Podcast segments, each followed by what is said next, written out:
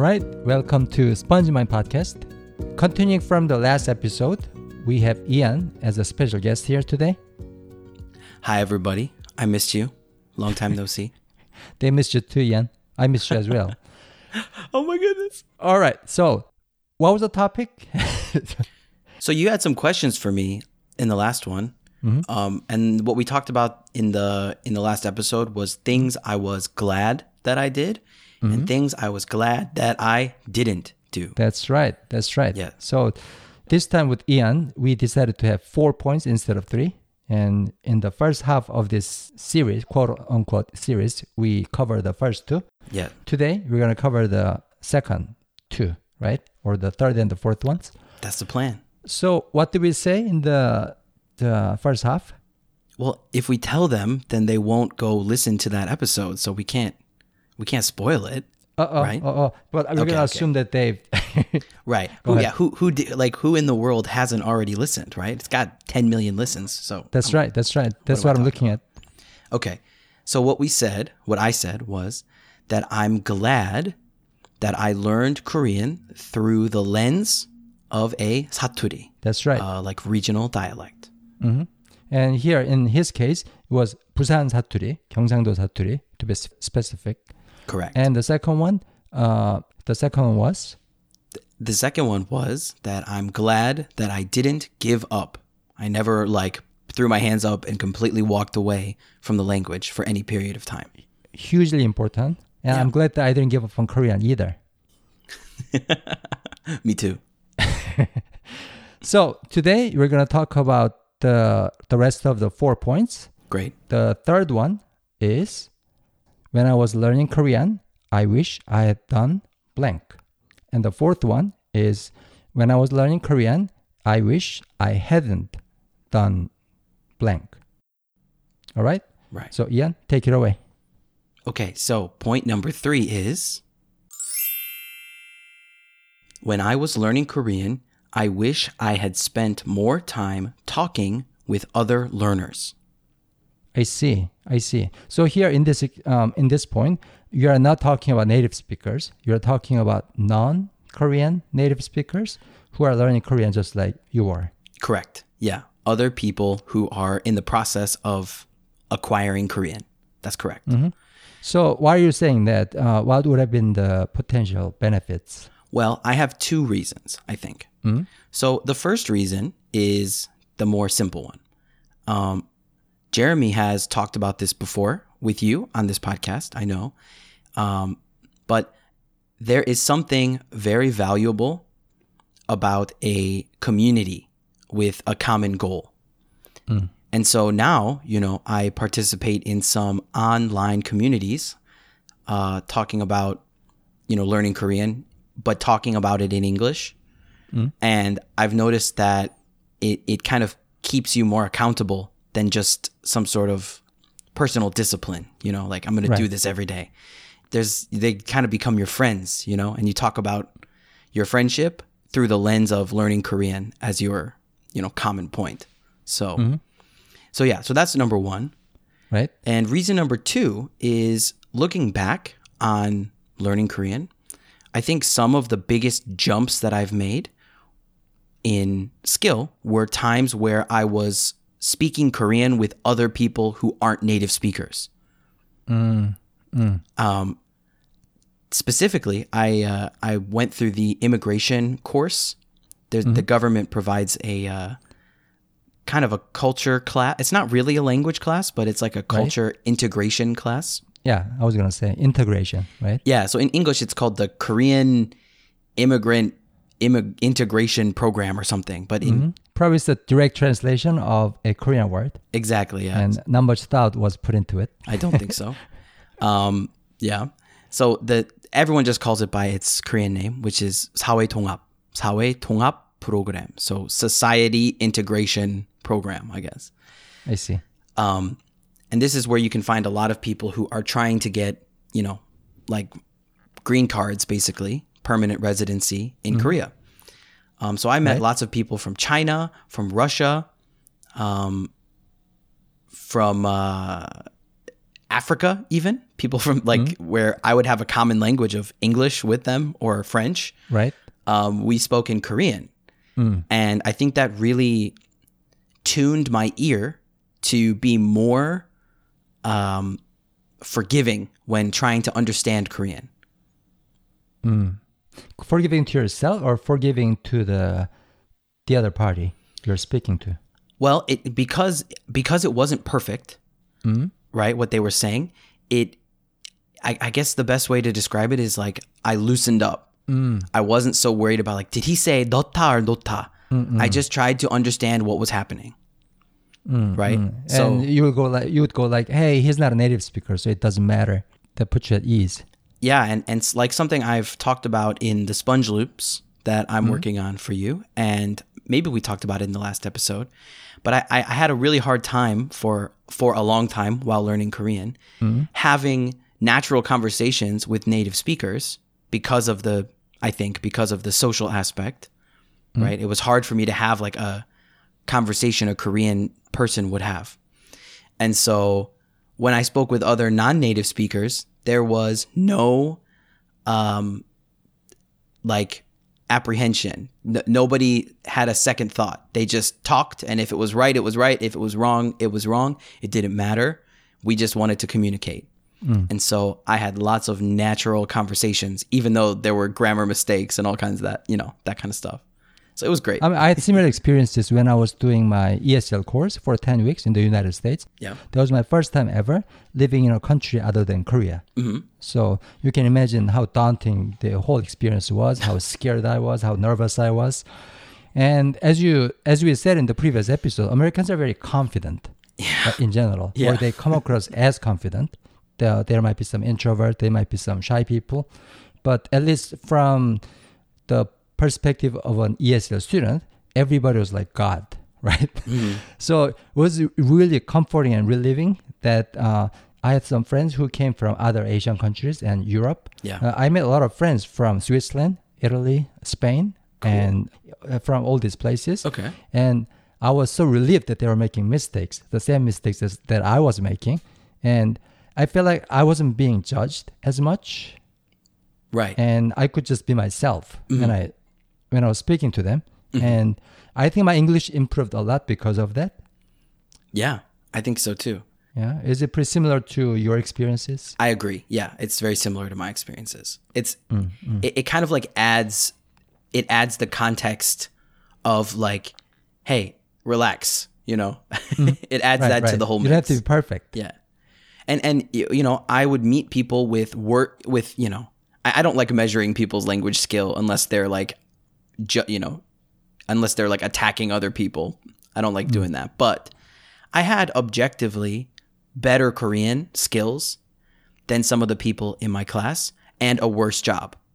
So hmm, hmm. I- I was, I kind of was like, okay, I don't need to be so like, and, and I'll talk about this in the second point, but I don't, in the second question today, but I don't need to worry so much about all these little intricacies because this guy is just like barely speaking Korean and he's got a great job and a happy life and a big apartment. And so Right. I can have a happy life here without uh, getting too bogged down in the details, you know?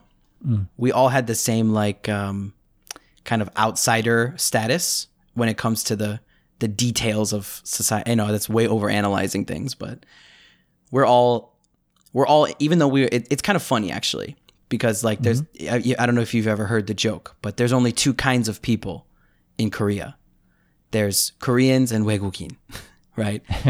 so in America, we'd all be different, right? There's Russians and Chinese and Vietnamese and right, right. you know Uzbeks and whatever, and we'd all be from our separate cultural backgrounds with with within the American, you know, cultural right. system we'd all be on different levels. And even within the community of native speakers of English, there's diversity as well True. in the United States. yeah, But Korean society isn't made that way. right. So it was cool because like in this situation, uh-huh. the all the foreigners are in my you know I'm in the in group no matter who I'm with.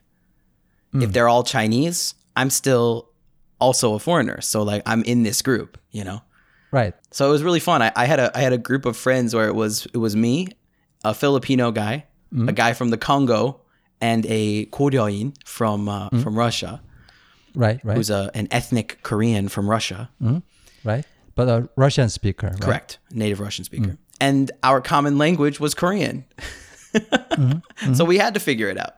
That's exactly what happened to me too. So Right. there's a this guy from Palestine, there's this guy from Spain, and from uh, Italy, and there's these two girls from Switzerland, and we all belong to the same tourist group, as if we were just having fun there. Yeah. And then I remember my first conversation with a native speaker. Not my first conversation, but as a school assignment. So the our ESL teacher told us to go out to the street and ask an American, an English native speaker, about some idiomatic expressions. Mm-hmm. I think the one of them was chill out for me. And of course I didn't know what that meant. Sure. Right. So I was trying to talk to this American guy and he was very like indifferent, nonchalant, you know, unhelpful, Mm-hmm. and like uh, he didn't say this in words, but he came across as I'm just too busy to answer this kind of question, Right. Right, and that really intimidated me. Right. I mean, he's I was already intimidated before I opened my mouth Mm-hmm. with this guy, but I never felt that way with these European friends. Mm-hmm. So the sense of belonging, the sense of being outsiders together was kind of huge in boosting my confidence. And I think I'm just parroting what you're saying Yeah. about your experiences.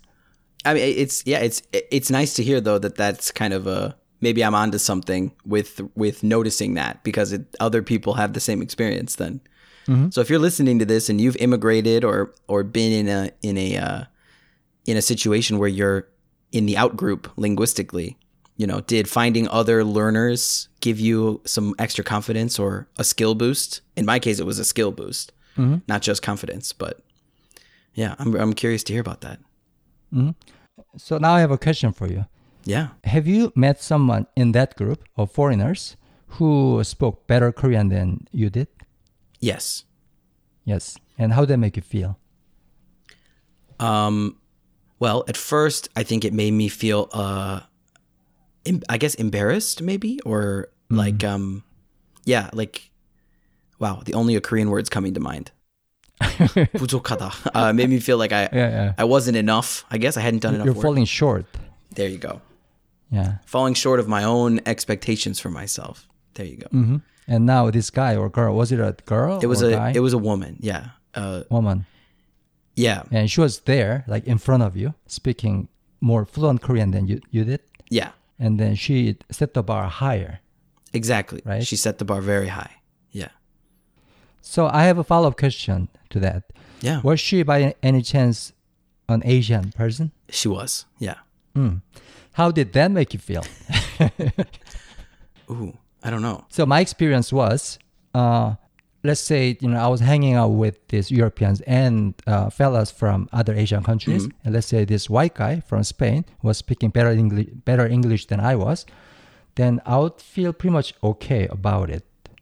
Ah, But let's say there was this guy from Japan, for example, who was speaking superior form of English than I was, then probably I wouldn't be so okay about it. I see what you mean. Yeah. Okay.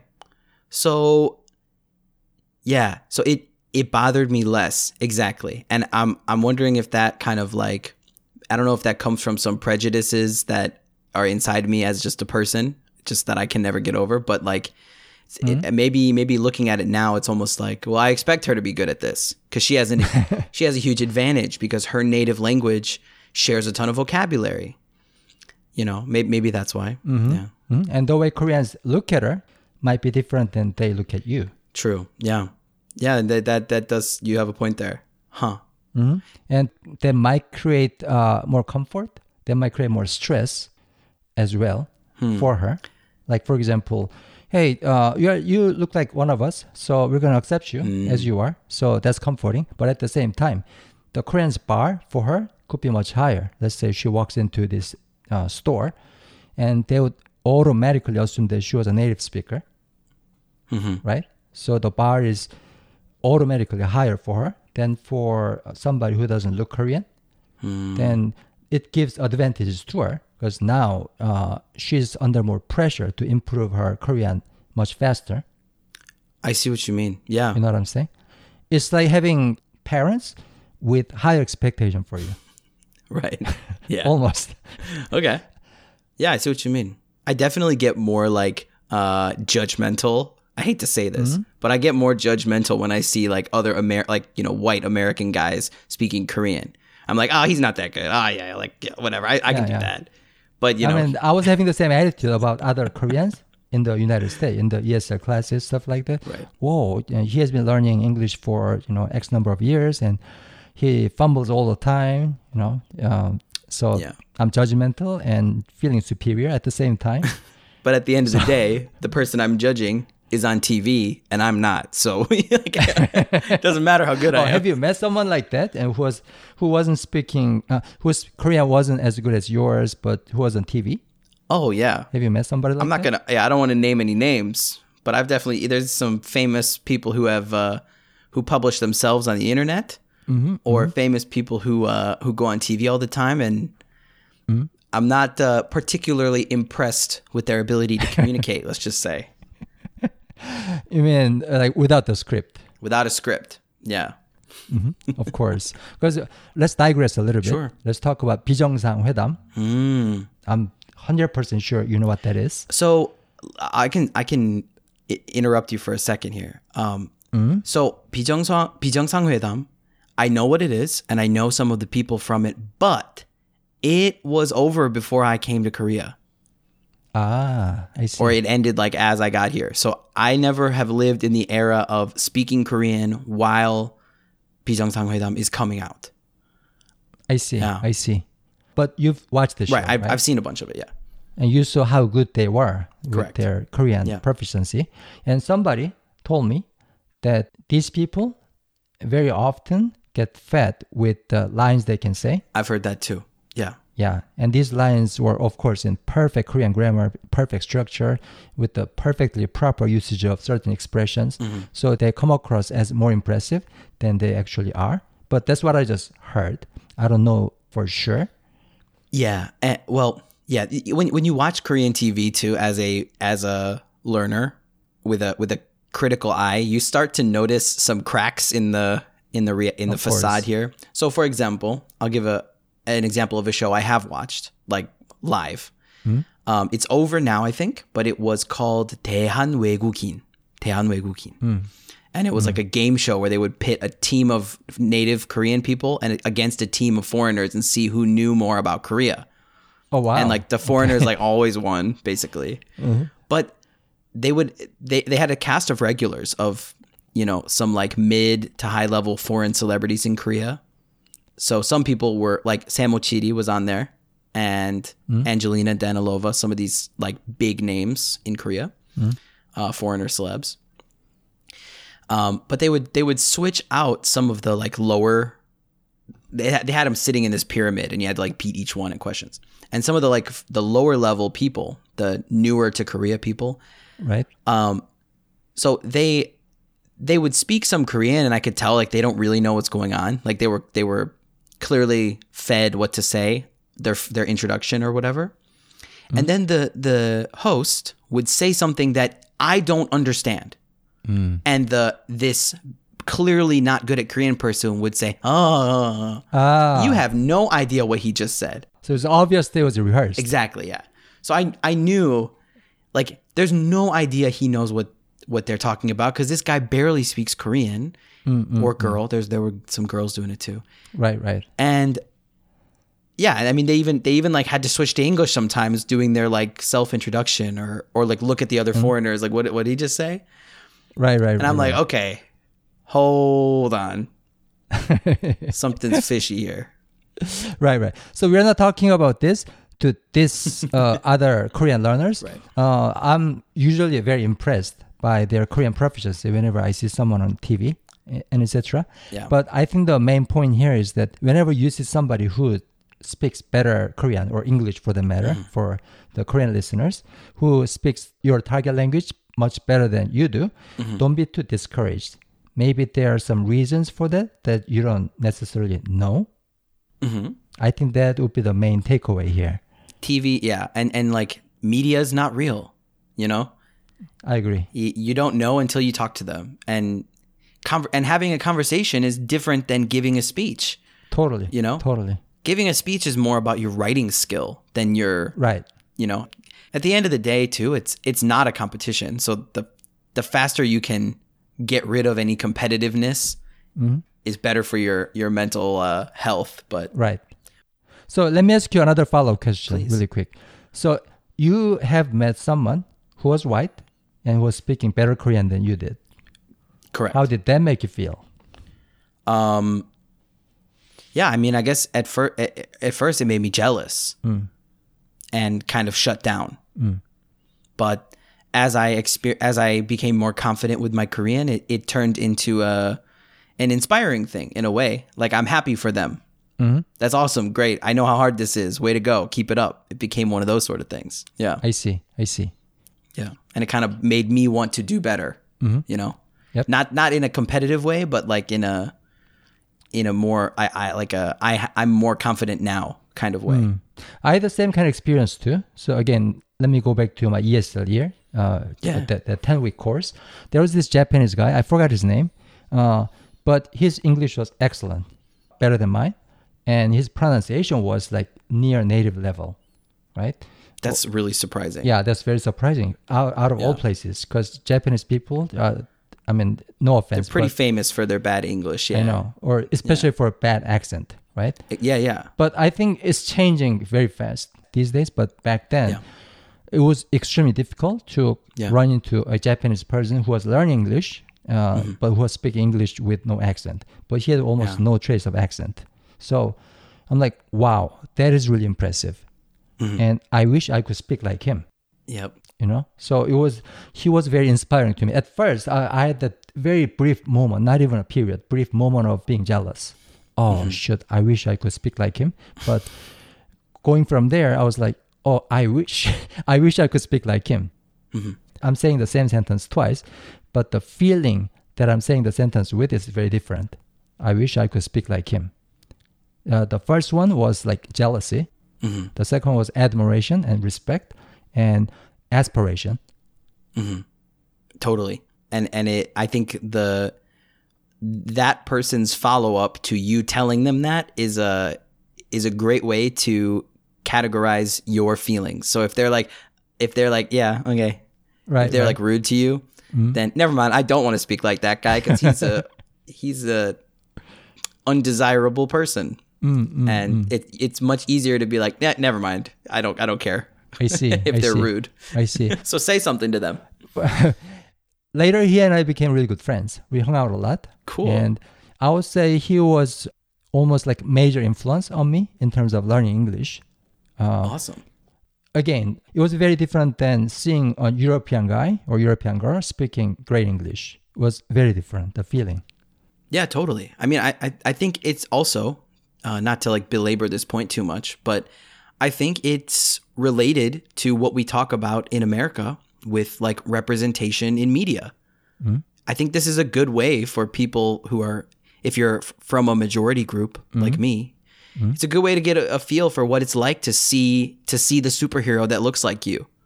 You know, Right. there's right. something to that and it makes you yeah you know when you see someone that looks like you doing the thing you want to do Mm-hmm.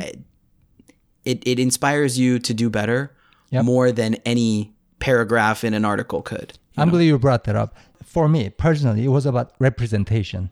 This Japanese guy represented my look and my journey of learning English as an Asian person. yeah So uh, he represented representation for me. That's why he was more helpful to me than a Spanish guy or German guy, right right? although they can be great friends Of course. but yeah i see yeah we needed to kind of like work that we needed to kind of work that point out there but i, I see what you mean. All right, now let's go back to the second sub point. Yeah, I think the second like sub point here, reason I liked spending time with non-native speakers mm-hmm. was that it helped me to loosen up a little bit in terms of understanding Korean. Mm.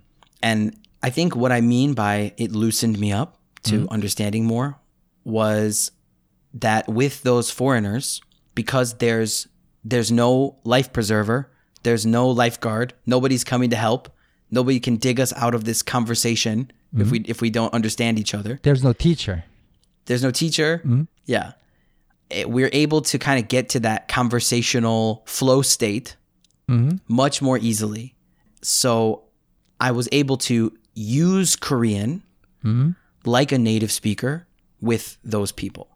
So what hmm. I mean by that is I didn't have to think about what I want to say. I didn't have to think about what a native Korean speaker would say in this situation. Hmm. I just needed to communicate a point to someone hmm. and understand what they were trying to communicate. Isn't it what babies do when they're first learning their first language? They don't care about how they sound or how they look. They just want to communicate. Yeah and I mean, you have kids. I don't, but I worked in a kindergarten for a few years, mm-hmm. so I spent a lot of time around kids of different from from when they're not verbal until when they're fluent speakers of a language. About seven, well, I guess six. Eagles higher mm-hmm. when they're seven Korean years old. Um, I think that's yeah, like kids almost kind of create their own language and get corrected as they go. Mm-hmm. on what's okay. But yeah, when you see two kids talking, they sometimes they're just speaking gibberish, but they kind of figure out what they're talking about between each other, Right. right, amongst right. themselves. I mean, mm-hmm. so so yeah, I mean, it, it it is a very I think natural way to build language skill because that seems to be what we do when we're young is kind of just feel out where the walls are mm-hmm. with our eyes closed. So just to be even more crystal clear, contrast the type of communication you had with these non-native Korean speakers who are learning Korean to the communications you had with native speakers. I think they would make the picture even clearer to the listeners. Yeah. Okay. So, for example, hmm? when I was speaking with the other non-native speakers, hmm? let's let's uh, let's give a similar situation but totally different outcomes. Hmm? So, we would go eat after class. Mm-hmm. Um, we would go out to get some like chicken or mm-hmm. something, Right? chimek, right? Go get some chicken and beer, mm-hmm. and hang out on a on a Wednesday night, and it was real fun. Mm-hmm. Um, and occasionally, I would go out with my Korean coworkers or just you know friends on a on this on a different Wednesday night.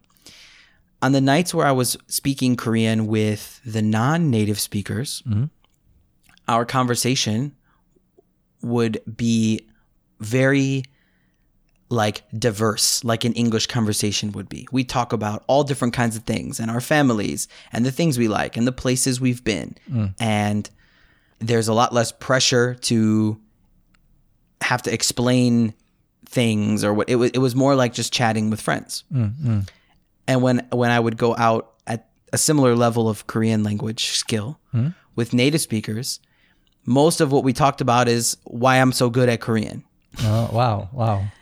So you're the focus of the whole table. Yeah. Or they would switch the conversation to something where I can no longer participate because it's too difficult.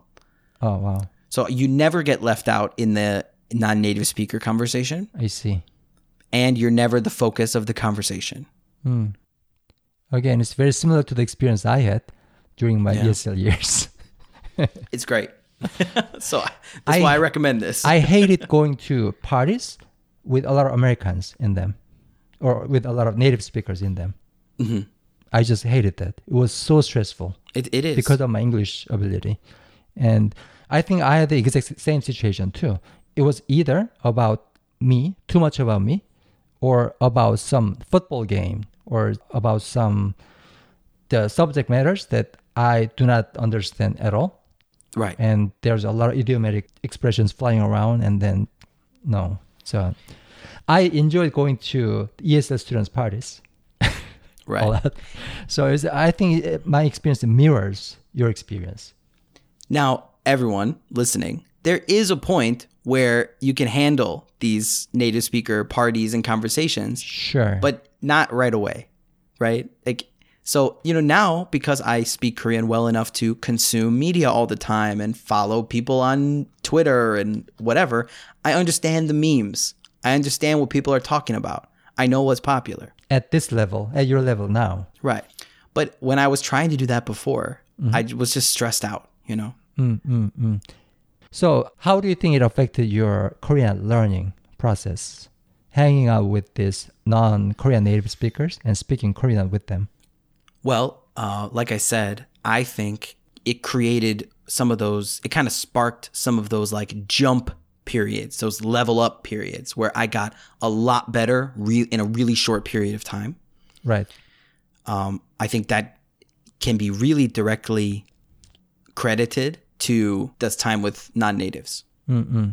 Yeah. Was it because you, you received speaking practices, but in a safer environment? Would you say that's the reason why you made the jump? Yeah, I would say, yeah, I would say even even more simple than that. I can go in even uh, even one level deeper than what you just said. Okay. I was less anxious about interacting with Korean itself. And so I was much more open, I think. If, if you like my effective filter was go down, it was gone at this time. I see. If, if you're familiar with, we've talked about that on here before. We've talked about that on Motivate Korean podcast, mm-hmm. all this stuff. Mm-hmm. Um, I was not anxious about interacting with Korean. Mm-hmm. And so I was open to learning through all the various forms of input I was getting mm, mm. because I was less stressed about the whole thing. I see. In other words, you learn how to be more relaxed when you're having conversations in Korean through conversing with non-native speakers, Yes. There you go. right? Thank you for always cleaning up my mess. You know, I, I walk around in circles and you're like, okay, so this is what you mean. Yes.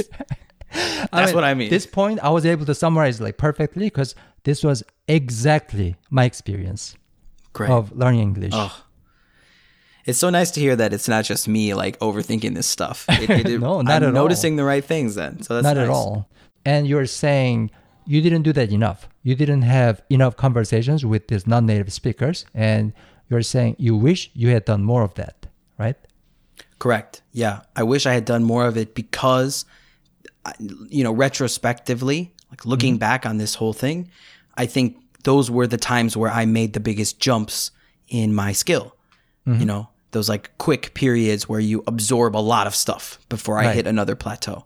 Mm-hmm. And also looking back, uh, I think those were the the happiest times, you know, of learning. They were the most fun, the most, you know, dynamic times of learning Korean Right, right, right. it was Korean was still interesting and and and like new at that time.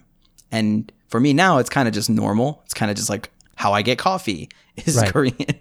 I mean, can I also say that uh, instead of doing more of that, the conver- having conversations with non-native speakers, you tried too much or too hard to have conversations with native speakers, and then you got frustrated. Can I say that? yeah, that's totally totally true. You know, we I've talked about on the Motivate Korean podcast before uh, the Dunning Kruger effect, where to say it simply, it's it's where like you the less you know ab- the like the less good you are at something the better you think you are at it. So hmm. as you gain skill your confidence decreases to a certain point hmm. as you learn more about how how like how little you know. You know hmm. the more you know the more you know you don't know right? You don't so of course. anyway. Yeah, it's like with piano too, right? So Right. when you're uh, barely playing "Twinkle Twinkle Little Star," you're like, "I'm so good," right? feel like a rock star yeah yeah Yeah, of course. But once you reach the point where you are supposed to play Beethoven, Chopin, you uh, you get really frustrated. You know how limited your Yeah. skills are. Right.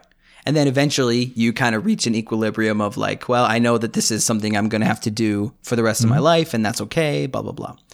Well, yeah. So I think the, the reason I wish I had done more of this is because, like you said, I got a lot of confidence and I got a lot of new words and I was able to mm-hmm. do more things. And so I started trying to talk with more native speakers mm-hmm. and realized that no, I wasn't there yet, not at all. But I hadn't I hadn't really maintained my friendships with those non-native speakers as well as I should have. Mm-hmm. Yeah. So Can I also paraphrase that just one more time? Mm-hmm. You wish you had more opportunities to be happy about speaking Korean than trying to speak Korean with native speakers and become unhappy. Can I put it that way? perfect. Yep. Hmm. Nailed it. That's one shot. Done. You see. End the podcast. I think this is like a matter of being happy or you know being unhappy. I think this is a huge, imp- hugely important subject matter for language learners Mm-hmm. because sometimes we forget this perspective too. Why are we learning a new language? Ultimately, is to become a happier person. Right. And in between, between this point of learning this new language and being happy, there are all kinds of other things. Like I want to have more opportunities. I want to make more friends. I want to start a new life in a new country. Blah blah blah. Mm-hmm. But if we just keep pushing on, ultimately we get to this subject of being happy. Right. Yeah, I, I think I think it's very similar to the idea in English of the good old days.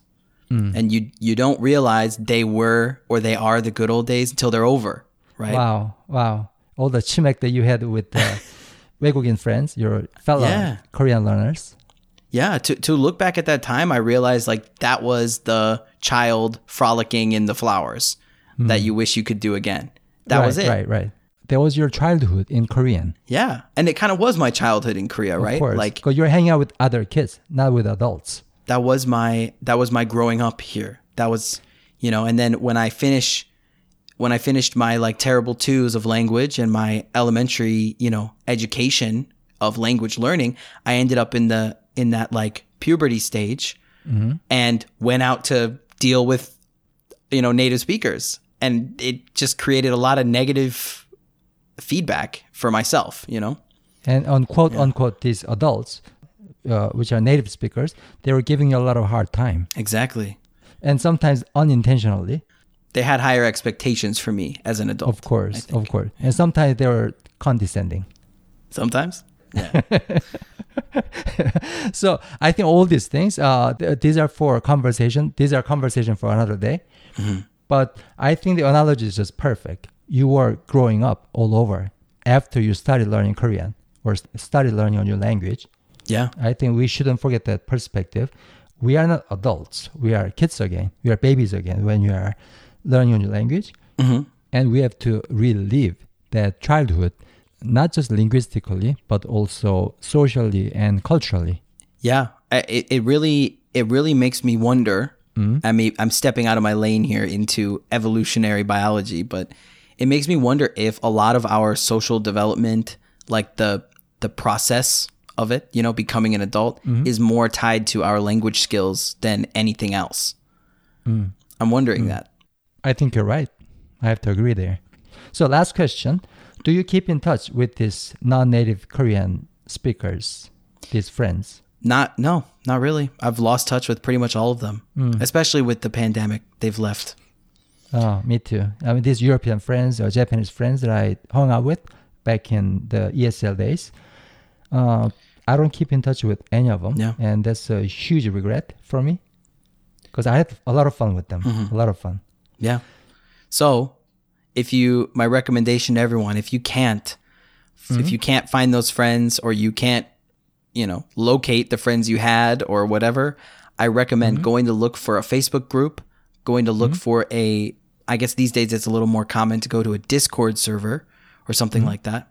But Right. go find a community and go like have some fun messing around with people who are doing the same thing as you because it's a bigger benefit than you think having that social aspect.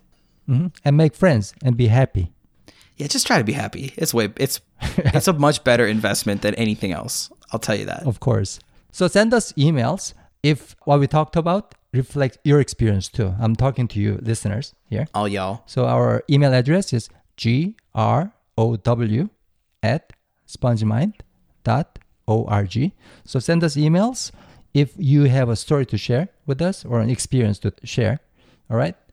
So uh, we promised that we would end the conversation with Ian in two episodes, but now we're gonna have to change that.